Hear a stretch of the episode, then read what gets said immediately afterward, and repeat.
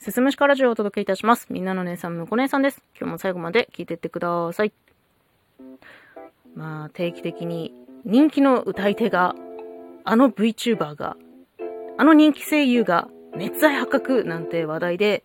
ネットが湧くじゃないですか。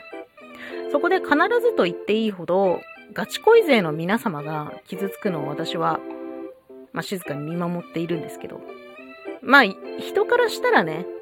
偶像にガチ恋する方が悪いじゃん。現実見れてないじゃんって思われることもあると思う。でも、私、ちょっとだけ気持ちわかるから、登場しちゃう面もあったりとかするんですよね。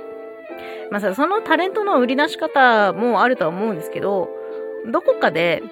なんか、推しと自分が恋愛関係になれる世界線みたいなものって、どうしてもなんか妄想しちゃうじゃん。もう好きな人相手だから妄想したり期待しちゃうじゃないですか。でね、推しがね、歌の歌詞とか、あと最近だったらライブ配信とかで、ずっと君のそばにいるよみたいなことを言ってくれたら、それにすがりたくなるじゃないですか。でもさ、そう言ってた推しがさ、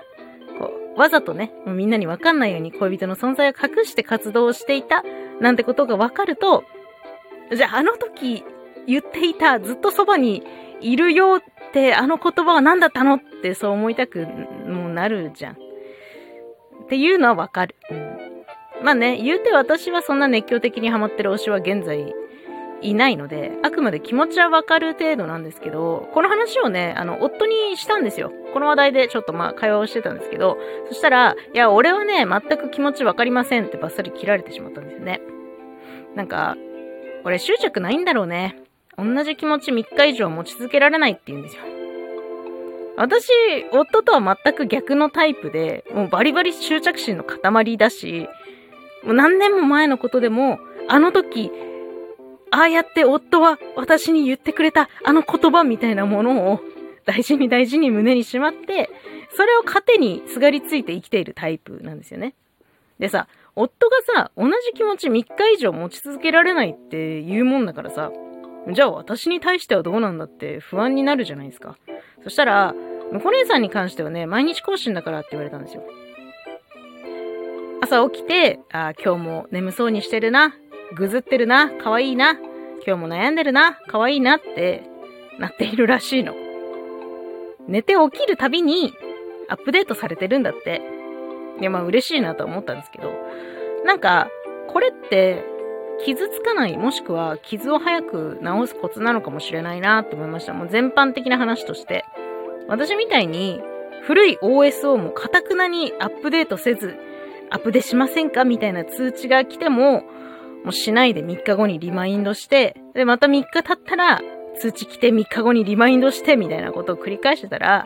いつまで経ってもね、同じことに執着してしまうわけですよ。だから、夫みたいに、こう、毎日毎日更新していく必要があるのかなっていうふうに思います。今撮ってるのは、えー、2022年2月21日月曜日、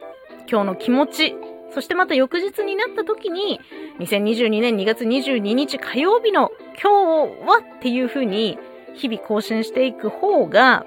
なんか気持ち楽でいられるような気がする。推しのことをずっと死ぬまで押すぞって意気込みでいるより、毎日、今日も、あ、なんか、今日もなんとなく推しが好きみたいな確認をしていく方が、こうね、様々な状況の変化に対応できるなっていうふうに思いましたね。本当にタイプ真逆だなって思いましたけどね。私、いつ更新されてるのかなっていうのも不安になったんだけど、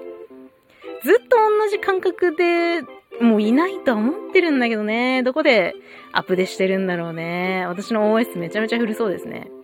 ほんと、夫のフットワークの軽さというか切り替えの良さみたいなものには本当に、うん、羨ましいなと思うばっかりです。まあね、タイプ逆だからうまくやれてる説はあるんですけど、今日ね、まあちょっと、